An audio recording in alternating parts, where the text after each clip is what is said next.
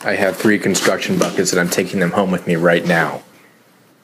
I'm excited to see what you make out of them.